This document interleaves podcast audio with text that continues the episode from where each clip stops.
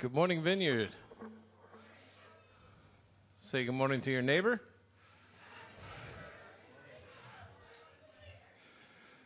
That's right, and some people are doing it, but yell across the room because we're just a friendly bunch of people here.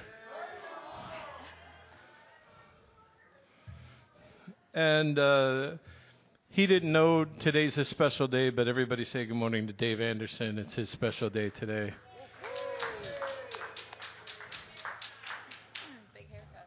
Not going to say that. Nope. Yeah, Dave does a wonderful job. He coordinates all of our streaming, so we stream on Facebook. Hello, Facebook people, and then our uh, our uh, YouTube. So we have we have an in-house community, and we have I can't say outhouse because that would really be bad. Would be in your house community, but we are all a community. Amen. Amen. So we're just going to pray. And um, how many of you showed up this morning with expectation of what you want Jesus to do? Okay, so what I want everybody to do is to raise your hand. Everybody raise them high and say, Yes, I have an expectation of Jesus doing something in my heart today.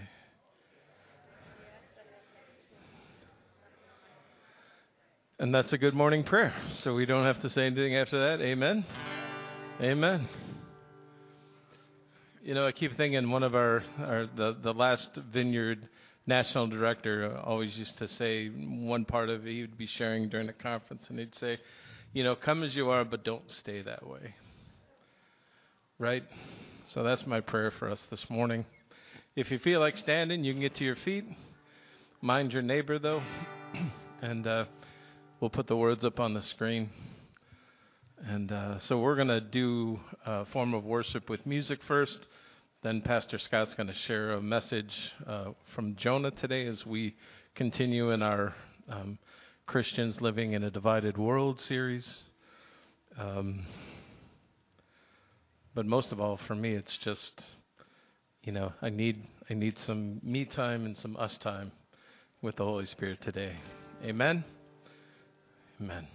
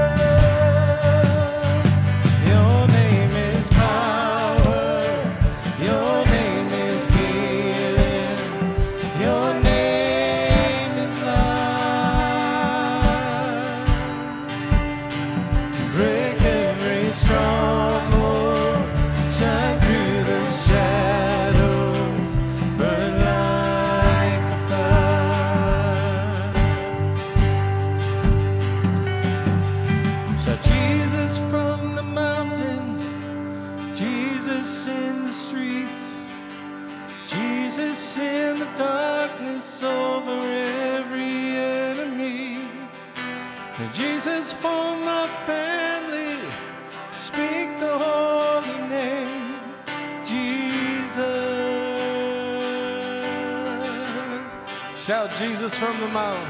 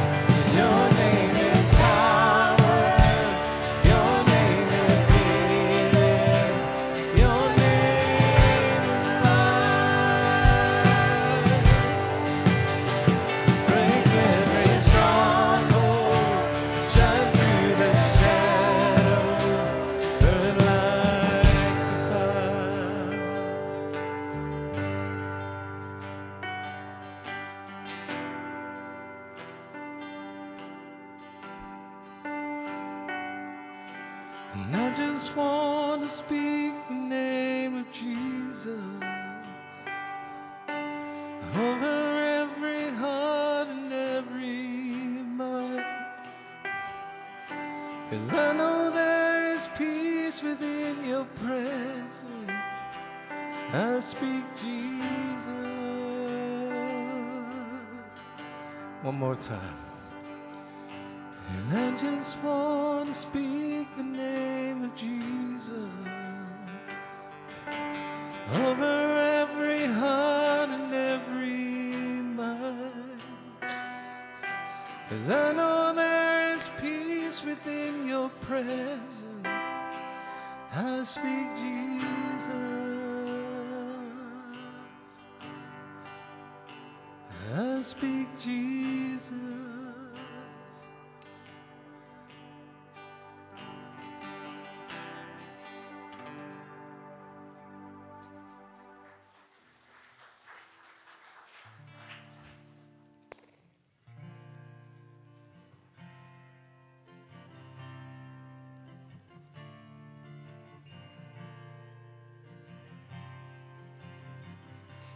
we just sang about Jesus' name and speaking Jesus over all of the depression, the anxiety, the things in our life. Now we're going to sing about how much power is in his name because I believe there's power in the name of Jesus. Amen. So we're going to sing that. And I encourage you to sing that over whatever that thing is that's holding you back. Um, just believe that there's power in his name. There is power in the name of Jesus. There is power in the name of Jesus. There is power in the name of Jesus to break every chain, break every chain, break every chain.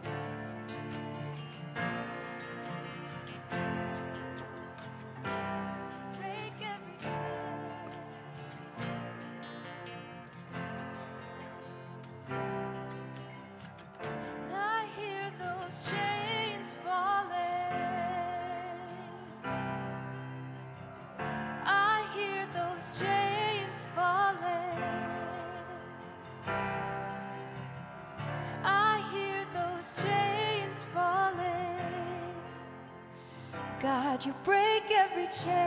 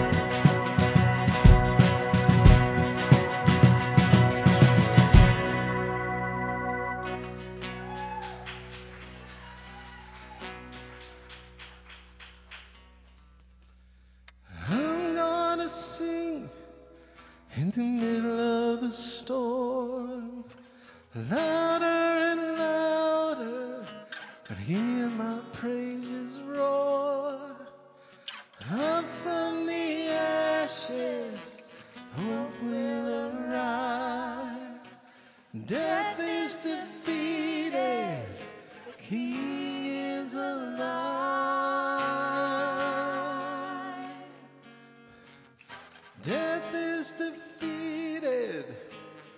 The King is alive. Hmm. Death is defeated.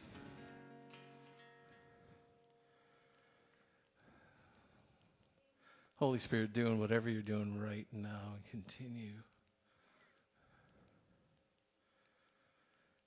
You are whispering to people right now.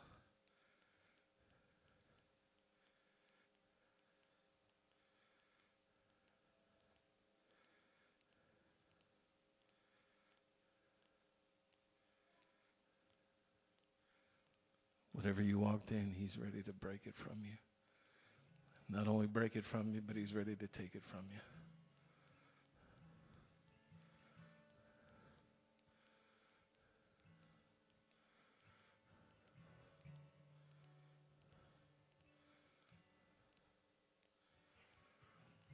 And we just thank you, Holy Spirit, that this is the place right now that you're here and that you're working.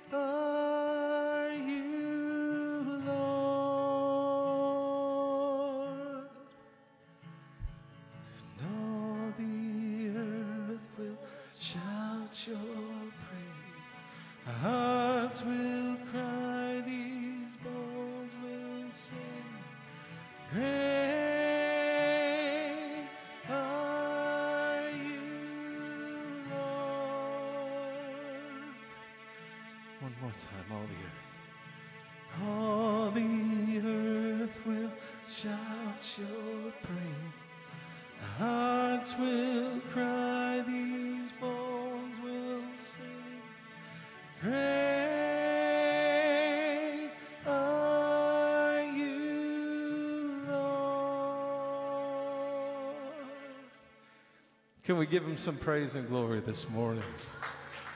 Come on now, can we give him some praise and glory this morning?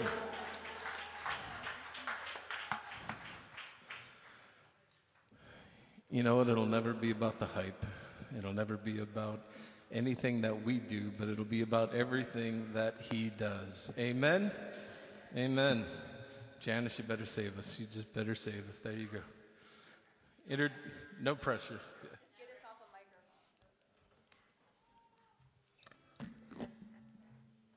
And I'm doing it from my phone, so I'm old. good morning, church. Uh, good to see everybody this morning here in the church on the sunny day, and everybody home on Facebook. Uh, we're streaming live, and you'll also find us later on YouTube. We're continuing our uh, sermon series, Christians Living in a Divided World. Uh, this series is a result of the interest survey took from the beginning of the year Pastor Scott Purdam's message today is called Jonah, and it's found in the short book of Jonah. Grab your Bible or cell to look up the text. It's also in your bulletin. Our Food Resource Center has new times tomorrow, Monday, March 6th. We need volunteers for food bags starting at 4:30 to 6 p.m. On Tuesday, we still need volunteers from 11 to 3 and 4 to 7. Volunteers are needed to help with our food distribution and cleanup. Hope to see you there. Next Saturday, March 11th, is our third class for the meaning of marriage, a vision for married and single people. For those involved, remember, read chapter 6. What am I created for? Have you ever thought about that? We are offering a class here Wednesday, March 8th from 7 to 9 p.m. Sign up in the lobby or see Jim with questions. Don't forget, next Sunday, dun dun dun, daylight savings. Set your clocks ahead, go to bed a little early, and make extra coffee. Don't forget today's offering in the back. You can also um, do it on Facebook. Um, we're so glad you're here.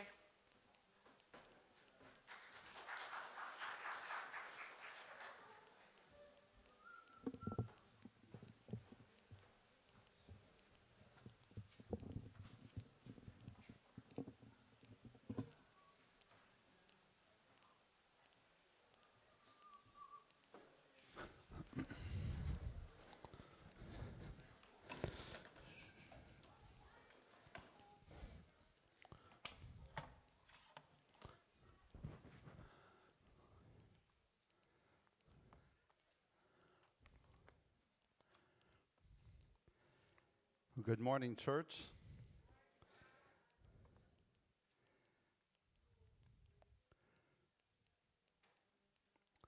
One of the joys of life is uh, getting to share the Word of God uh, with with all of you, and uh, I thank God every time I get the chance to do that.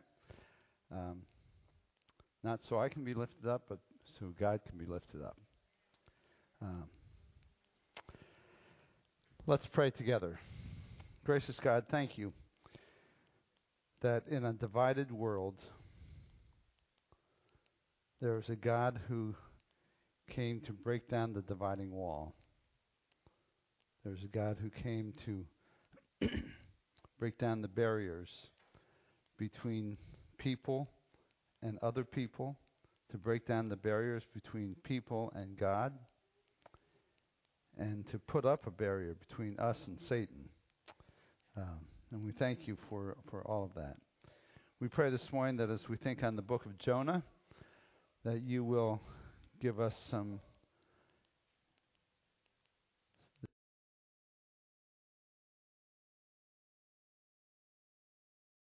words. And uh, we just give you this time and ask that you would bless it. I pray this in Jesus' name. Amen. So, Jonah is one of those books that um, you probably heard about in Sunday school. Uh, Jonah and the whale, Jonah and the big fish. Uh, there's so many possibilities of what to do with the book of Jonah. Um, I looked up some of the uh, pastors that I really appreciate and and uh, admire for their insights into the gospel, into the gospel, and into the Bible. Um, and I see some of these guys preaching six or eight sermons on the 48 verses of Jonah, um, and uh, there's that much in there for sure. Uh, but we're going to try to do Jonah in 12, uh, no, one hour, le- less than one hour, less than one hour uh, in, in, in one sermon. Uh, and so I'm using the, the uh, series title, Christians in a Divided World. Christians living in a divided world, uh, to guide my thoughts today because uh, in the book of Jonah there's a lot of division, and there's the reason he ends up in the fish is because he's living in a divided world and he doesn't want to see it undivided. So, what we're going to do this morning, I'll give you a little roadmap. we're going to uh, look at the. Uh, we're going to look at each chapter just for a few minutes separately, um, and uh, because this is a story in in four chapters and four parts, and if I had to give it some other uh, titles, I might say, now you go back uh, go back one more. For God so loved Nineveh is part of the story. And another part of the story is, next slide, Jonah's mulligan story. Um, a mulligan is what? If you're a golfer, it's a redo. Yeah. And uh, so uh, we, we, do get to see that. Um, but we're going to look at a story in four parts, four chapters, four parts and uh, and it's going to be Jonah in the storm in chapter one. Going to be Jonah's prayer in chapter two, Jonah in the city in chapter three, and Jonah and the Lord in chapter four. Now, I, I also want to say that uh, one of the things about Jonah and the book of Jonah is that uh, it's very easy for for people who maybe are not great people of faith, or even people of faith, um, to look at Jonah and say, well, that's obviously just a parable. It didn't really happen. Um, and yet, uh, Jesus in Matthew chapter 12, um, it tells us this. It says, Then some of the Pharisees and teachers of the law said to Jesus, Teacher, we want to see a sign from you. And he answered, A wicked and adulterous generation asks for a sign, but none will be given except the sign of the prophet Jonah. And so he mentioned, Jesus mentions Jonah as a real living person who had real adventures. And for as Jonah was three days and three nights in the belly of a huge fish. That's Jesus saying that. So the Son of Man will be three days and three nights in the heart of the earth. The men of Nineveh will stand up at the judgment with this generation and condemn it. For they repented at the preaching of who? Jonah. And now something greater than Jonah is here. And he goes on and says some other things about all of that. But so Jonah is a, is a real book, real character, real person real events. It's part of the Bible. It's part of the story that, that God wanted humankind to have. Um, so, let's look at Jonah. Jonah and the storm. It starts off with this The word of the Lord came to Jonah, son of Amittai. Go to the great city of Nineveh and preach against it, because its wickedness has come up to me. The word of the Lord came to Jonah and said, Go to that great city of Nineveh and preach against it. Um, now, it would be a wonderful thing to hear the voice of, to, to hear the voice of God. Scott? Yes. Uh, and then you wait for this wonderful thing that God's going to say. But what you don't want to hear is Scott, go into the biggest enemy that you know of and preach against them. Uh, and you're thinking, why would I do that? Number one, I don't want them not to be not not to have judgment brought against them, and number two, I fear for my life. Go to that great city of Nineveh and preach against it. And so, verse three says that this great man of God, but Jonah ran away. Jonah ran away from the Lord. And he headed for Tarshish. Now, Nineveh was over here. Tarshish was over here, about 180 degrees in the other direction. Tarshish was probably on what we now call Spain, and Nineveh was in the far Middle East. Um, so Jonah ran away from the Lord, and he sailed to Tarshish, 180 degrees in the other direction. And he gets on the. After paying the fare, he went aboard and sailed for Tarshish to flee from God. And then the Lord sent a great wind on the sea, and such a violent uh, storm arose that the ship threatened to break up. The Lord sent a great wind and a violent storm. And, Jonah, and, and Jonah is saying, Oh, mm. um, and I, you can fill in that blank. Um, the ship threatened to break up, and the people started to sing, I'm gonna sing in the middle of the storm. I raise a hallelujah. Well, maybe, but I think they they were singing their last goodbyes because they weren't sure what was going to happen. They started to throw cargo overboard to lighten lighten the ship so that it wouldn't sink. They asked Jonah, who they understood was a man of God, they asked him to pray. Jonah said, Throw me overboard, um, and, the, and the sea will calm down. They said, Well, let's try some other things first.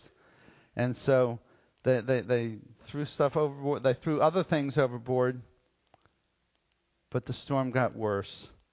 And so finally they cast lots, and of course, the lot fell on Jonah, so they threw Jonah overboard.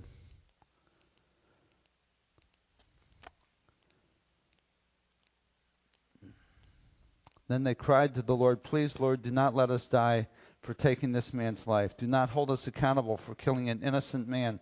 For you, Lord, have done as you please. Then they took Jonah and threw him overboard, and the raging sea grew calm. And at this the men greatly feared God, feared the Lord, and they offered a sacrifice to the Lord and made vows to him. And the last verse of chapter 1 says Now the Lord provided a huge fish to swallow Jonah, and Jonah was in the belly of the fish three days and three nights. I'm not sure that sounds like an, an improvement of being in the sea, except God was at work and Jonah was alive inside the belly of the fish. Um, I can't explain that, but I believe it.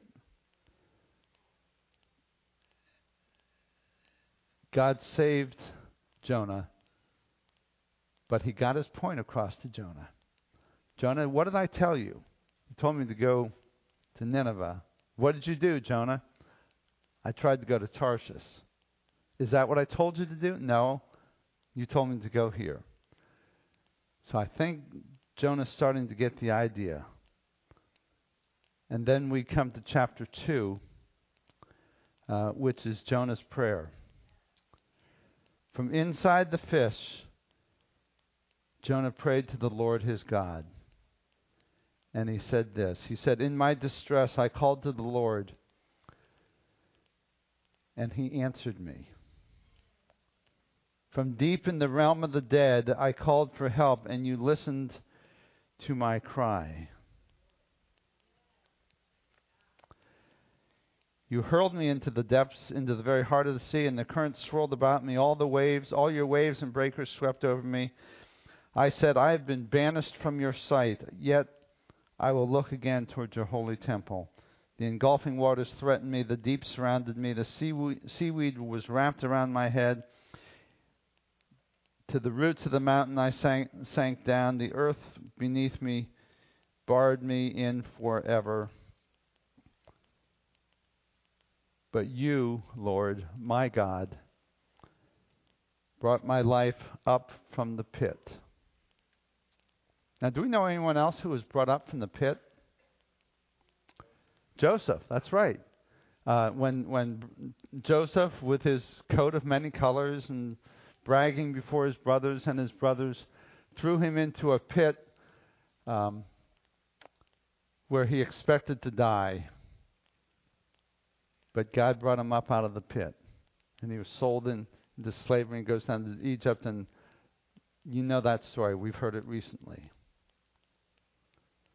When I was in seminary, um, David Seamands was the pastor at the Wilmore United Methodist Church, and he preached a series of sermons on Joseph.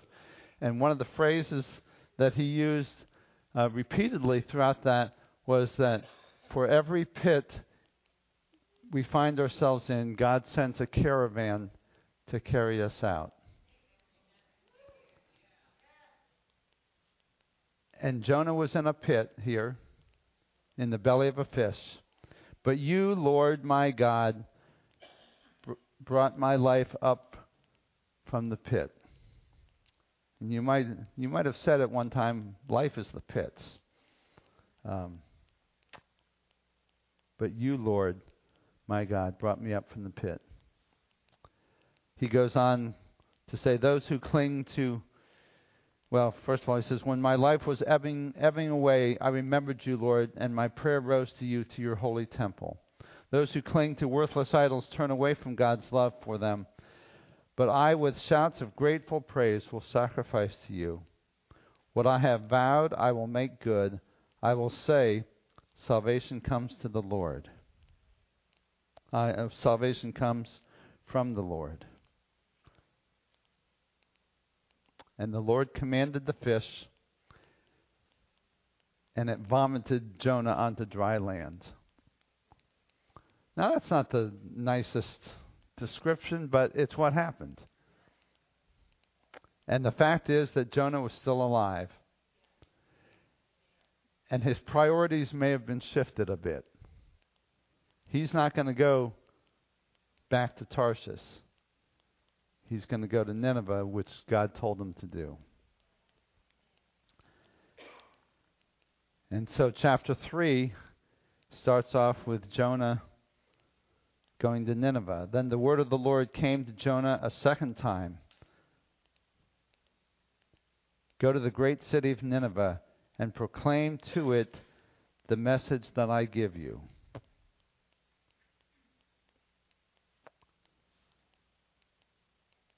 And Jonah obeyed the word of the Lord and went to, went to Nineveh. Now, Nineveh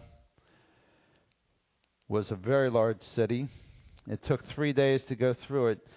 And Jonah began by going a day's journey into the, into the city, and he started proclaiming this 40 more days, and Nineveh will be overthrown. And Nineveh was a powerful city. Just for, for one man to stand up and say that, he was taking his life into his hands again because he expected the Ninevites would just throw him into prison or kill him. But he says, at the top of his voice, 40 more days and Nineveh will be overthrown.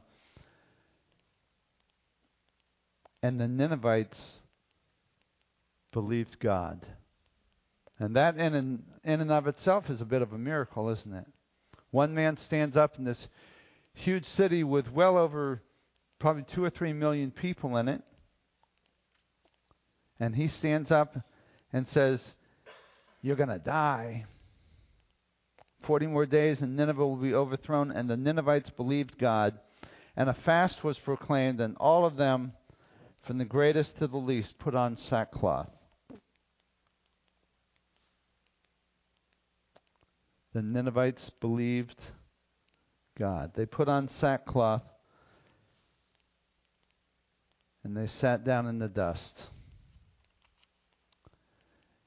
And when Jonah's warning reached the king, the king of Nineveh, he rose from his throne.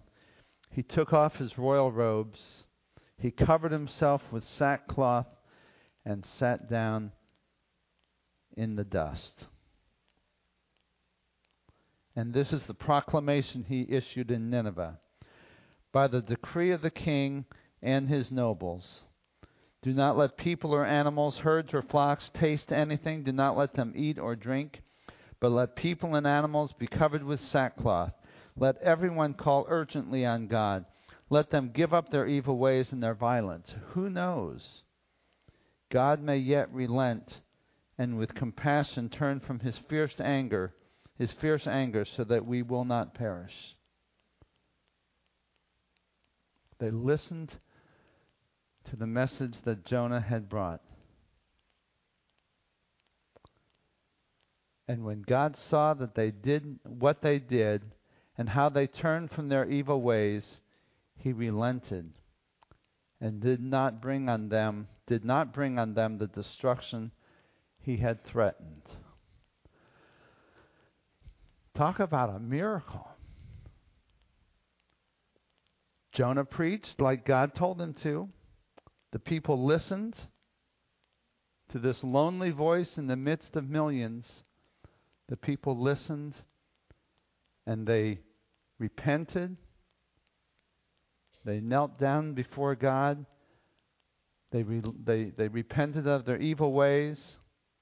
And when God saw how they turned what they did and how they turned from their evil ways, he relented and did not bring on them the destruction that he had threatened.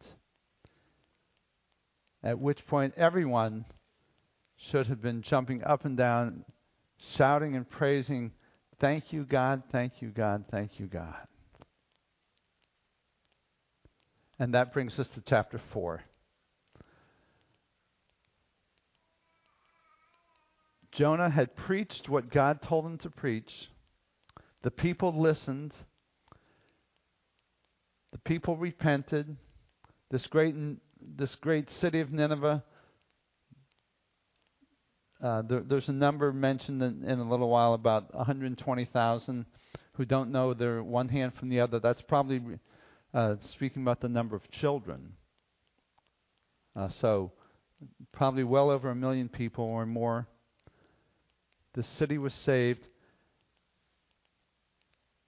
And chapter 4 begins with this.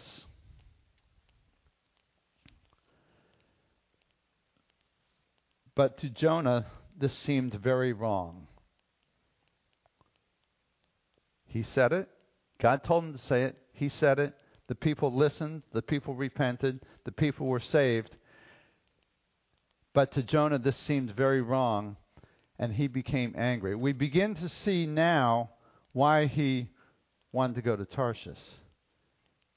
Because he said he said to himself, "Self, if I do what God says, they may repent and God may save them, and that's not what I want to happen because they're evil people and I don't like them." Talk about a divided world. Even if God wants to save them, I don't want them I don't want them saved. But to Jonah this seemed very wrong, and he became angry. He prayed to the Lord, Isn't this what I said? See, I told you, Lord. Isn't this what I said? Isn't this what I said when I was still at home? This is why, that is why I tried to forestall by fleeing to Tarshish. I knew that you are a gracious and compassionate God, slow to anger and abounding in love, a God who relents from sending calamity. Now, Lord, Take away my life, for it is better for me to die than to live.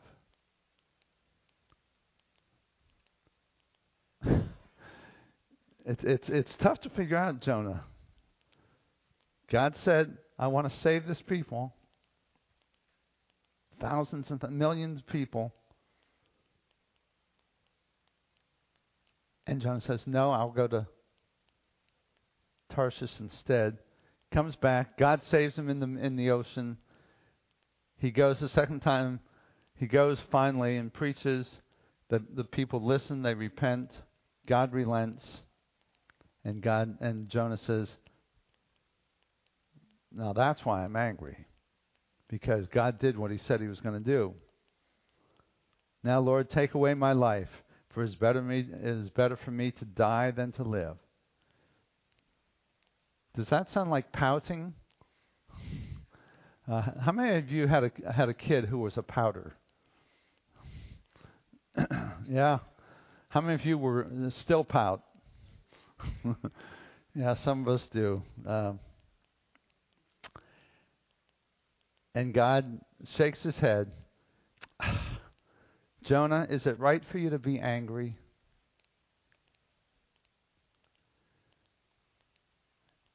And then, with that question in his mind, Jonah had gone out and sat down at a place east of the city, and there he made himself a shelter. He sat in its shade and waited to see what would happen to the city. Well, maybe God's not really going to save them. Maybe it's going to be destroyed after all, and I'll, I can just sit up here and watch. Then the Lord God provided a leafy plant and made it grow up grow up over Jonah to give shade for his head to ease his discomfort. And Jonah was happy about the plant. And he's thinking, maybe God, you know, this is working out well for me. Maybe God's going to destroy the city after all. But at dawn the next day, God provided a worm which chewed the plant so that it withered. And when the sun rose, God provided a scorching east wind, and the sun blazed on Jonah's head so that he grew faint. Poor Jonah. He wanted to die, and he said, It would be better for me to die than to live. But God said to Jonah, Is it right for you to be angry about the plant?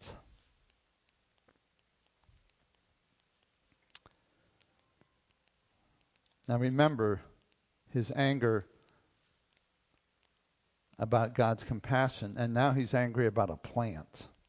Is it right for you to be angry about a plant? It is, he said, and I am so angry I wish I were dead.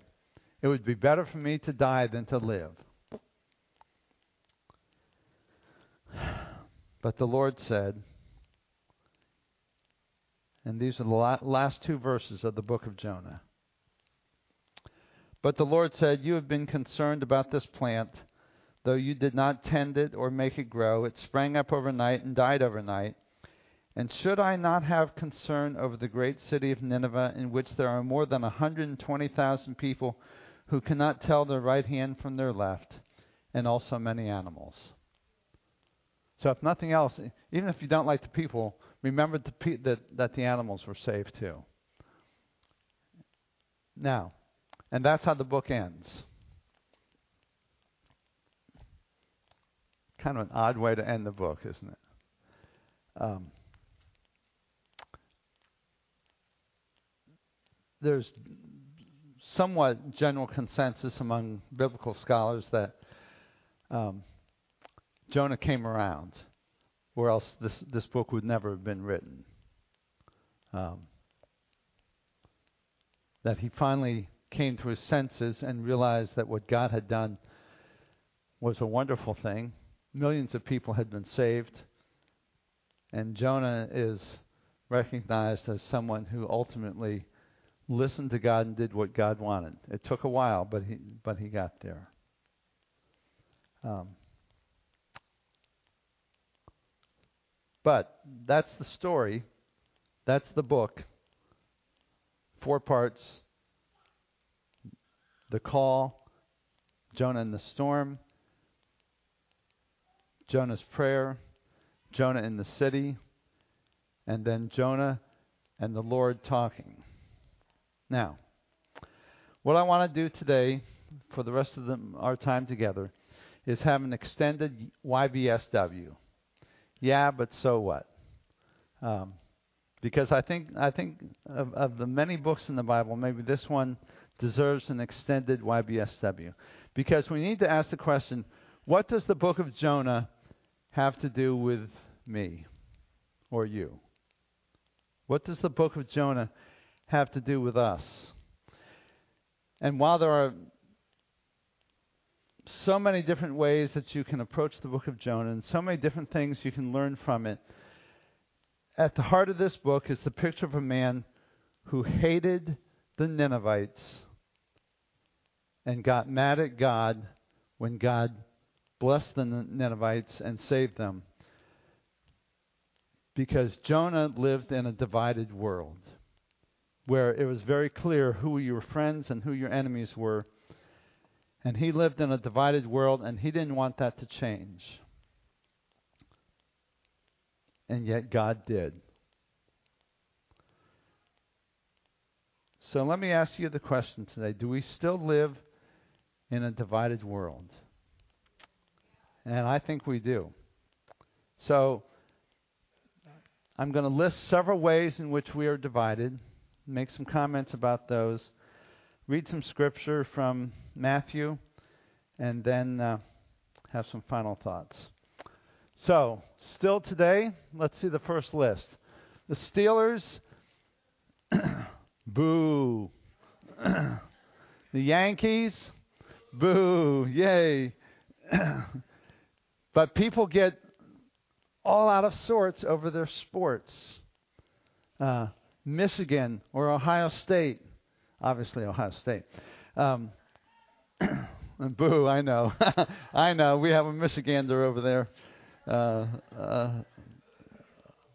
but we get upset over over sports. Or we live in a divided world where there are rich and poor.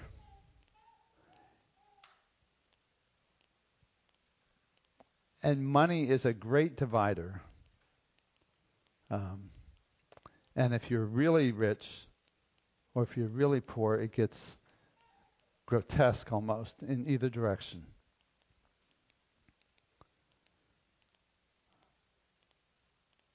And then are there divisions?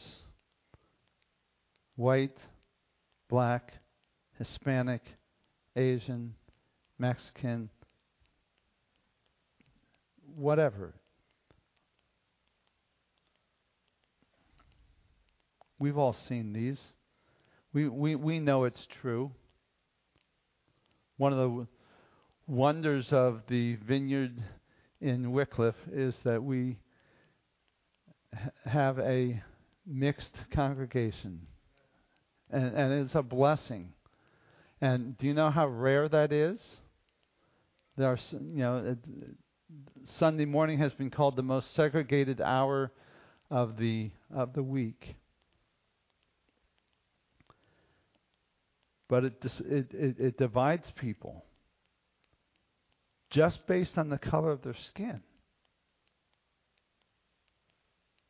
All of us created by God, all of us people that Jesus died on the cross for, and we look at the color of skin and say, well, that makes a difference. Not to God, it doesn't. But we let it divide us. Or CNN or Fox News. Another way of saying liberal or conservative. Um, and, and, we let that divide us. Uh, we, we, heard a, uh, a, a conversation on TV the other day between a Democrat and a, and a Republican senator, I think, may, senators, I think, uh, and they were having a civil conversation over an, over a subject, and they were talking about the subject, and it was a civil conversation. And Lori and I looked at each other and said, "That's what it used to be. That's what that's what it should be." We're talking about the issues, not about I hate you because you're liberal, or I hate you because you're you're conservative, or I hate you because of this or that. Liberal or conservative, um, and and and the trouble with these divisions is then we don't trust one another.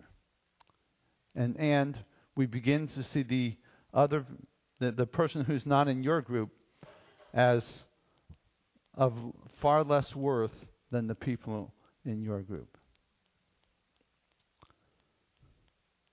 Of course, obviously that's true for Steelers. Uh, no, no. no. No. People and and all of these divisions there are wonderful people on both sides. Let's look at the next group, the straight, gay, LGBTQ. I don't know if I think I got those in the right order. Um, do these are these division makers? Absolutely. Are they every one of them? In all all of these groups are people of sacred worth that God loves and that Jesus went on the cross to die for. White collar versus blue collar. Muslims versus and, and Hindus.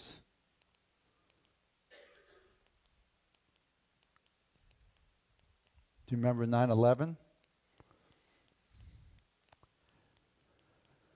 You remember that in World War II, Asian Americans were taken into camps?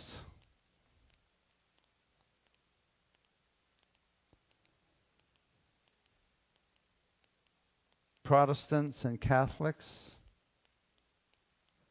Remember Ireland and the wars between the Protestants and the Catholics?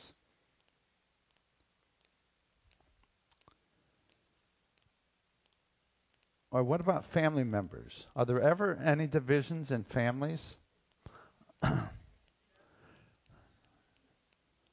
of all the people that we should be able to count on and love and and and support one another is is the family unit. Does that always happen? No. Or your spouse. Yeah, but you don't know you don't know what, what my spouse is like. My spouse is wonderful. I'm quick to say. Let's look at the next group. Nosy or annoying neighbors. Uh, do you get along with all your neighbors? Do you know your, all your neighbors? Well, what about people who break the law? Criminals.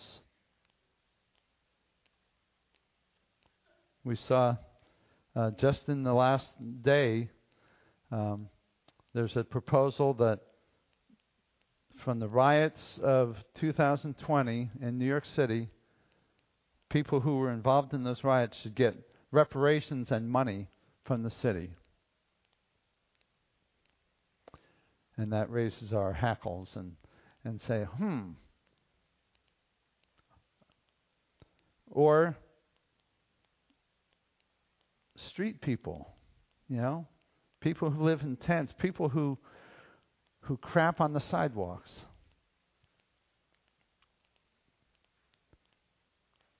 What about snot nosed kids? Uh, there's a restaurant uh, somewhere it's been on the news they're going to uh, not serve anyone who has kids six or eight, six or under uh, with them. You can't you can't eat there because they don't want their those snot-nosed kids running around. I don't know. I I don't think it was in Cleveland. It was just it just made the news. Uh, and then I have etc., etc., ad infinitum. Uh, if there's a reason for people to disagree, they will disagree, and they will find a way to to hate the other group. and the divisions start.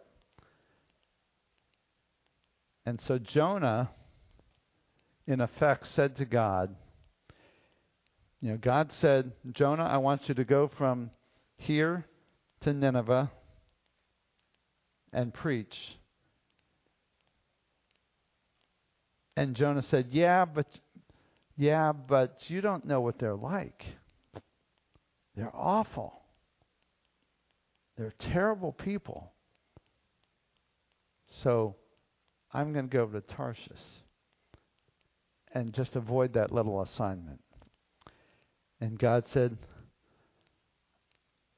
I love them. They all need me. They all need to be loved. So go and preach.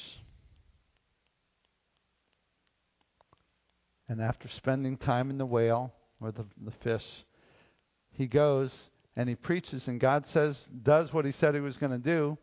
He, he hears their, their pleas of, of repentance and all of that, and he saves them. He relents from what he was about to do to them and the destruction he was going to bring on them. Because God is so good. And Jonah says, I told you you were going to do that.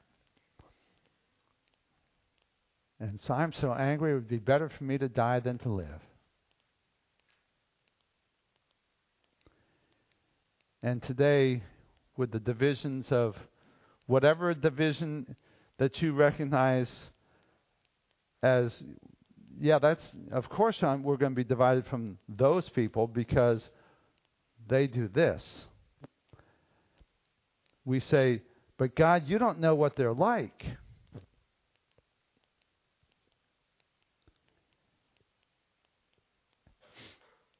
And God says, why, they're just like you.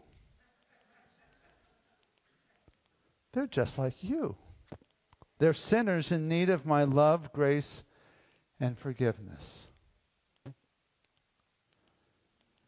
And we say, oh, hmm.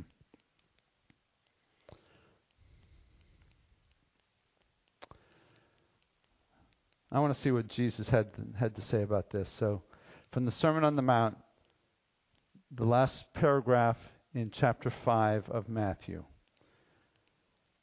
Jesus says, You have heard that it was said, Love your enemy, or love your neighbor and hate your enemy. You've heard that it was said, Love your neighbor and hate your enemy. But I tell you, love your enemies and pray for those who persecute you, that you may be children of your Father in heaven. He causes his sun to rise on the evil and the good, and sends rain on the righteous and the unrighteous. If you love those who love you, what reward will you get? Are not even the tax collectors doing that? And if you greet only your own people, what are you doing more than others? Do not even pagans do that? Be perfect, therefore, as your heavenly Father is perfect. I tell you, love your enemies, pray for those who persecute you, that you may be children of your Father in heaven. That's what Jesus says. So, yeah, but so what? There are no yeah buts in the kingdom of God. We don't get to say to God, yeah, but they don't deserve you because neither does the guy in the mirror. Neither do I. Neither do you. We don't deserve what God what God offers. The Ninevites didn't deserve not to be destroyed. Why did that happen? Because of God's grace and love. And so God calls us to be agents of His life and righteousness to bring a hurting and divided world into the kingdom of God. Now, how do you do that? I don't know. Listen to God. See what God tells you to do. It may be that God asks you to pray for for, for people that you would just as soon see sink into the sink into the ground and never be heard of heard from again. It may be that God asks you to pray for the people that you hate the most.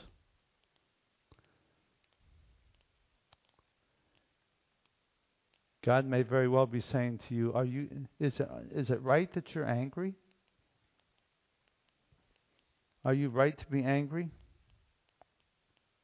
Do you care more about things like a plant and your own personal comfort than people? I had a guy in my church one time when I lived in Kentucky. He had a a 1963 Chevy Bel Air that he had restored, and it was pristine. And it was his pride and joy. He took it to to car shows and all of that. And uh, one day he, uh, I, I drove by his house, and his car was not where it normally was. And so the next Sunday, I asked him. I said, "Where's your car?"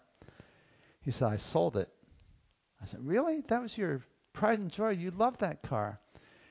He says, "Yeah, I know." He said, "But I was in the car, and my my wife was in the car, and she spilled her drink." And I got so upset, I realized that the car was more important than she was in that moment. And I sold the car. And I said, Good for you. Because we can't let things divide us. We can't, we need to be people. If we say we love God, then we've got to love as God loves. And this divided world is not what God loves. Well, He loves the world, but He doesn't love the divisions in it. And He wants us to be agents to help bring forgiveness and reconciliation to a divided world. And I pray that we will all recognize that this week God may ask you to speak to, pray for, or whatever for someone that you really would just as soon never talk to again. And I'm asking you to be faithful and say, Yes, God. And don't go to Tarshish, go to Nineveh. Let's pray together. Gracious God, thank you for your kind love and your your love that uh, sees no divisions in the world because you created us all. And Jesus died for all, all of us, regardless of our station in life, regardless of the color of our skin, regardless of the nation where we were born or, or what our ancestry is, regardless of how much money we have, regardless of what our political views are, regardless of what our house looks like, regardless of whether we are liberal or conservative, regardless of any of these things, regardless of whether we are Browns or Steelers fans or Yankees or Guardians, it doesn't matter, Lord. You love us all, and you ask us to be people who bring unity into the world, not division. So help us to seek our souls today, to, to take an honest an, an honest opinion of ourselves and to see where we really are. Forgive us for the divisions that we make and that we that we continue. Help us, Lord, to be people who bring unity of love into the world through the power of Jesus Christ. Bless us. Help us to be your agents of unity. We love you and praise you in Jesus' name. Amen. Amen. Yes. Yep.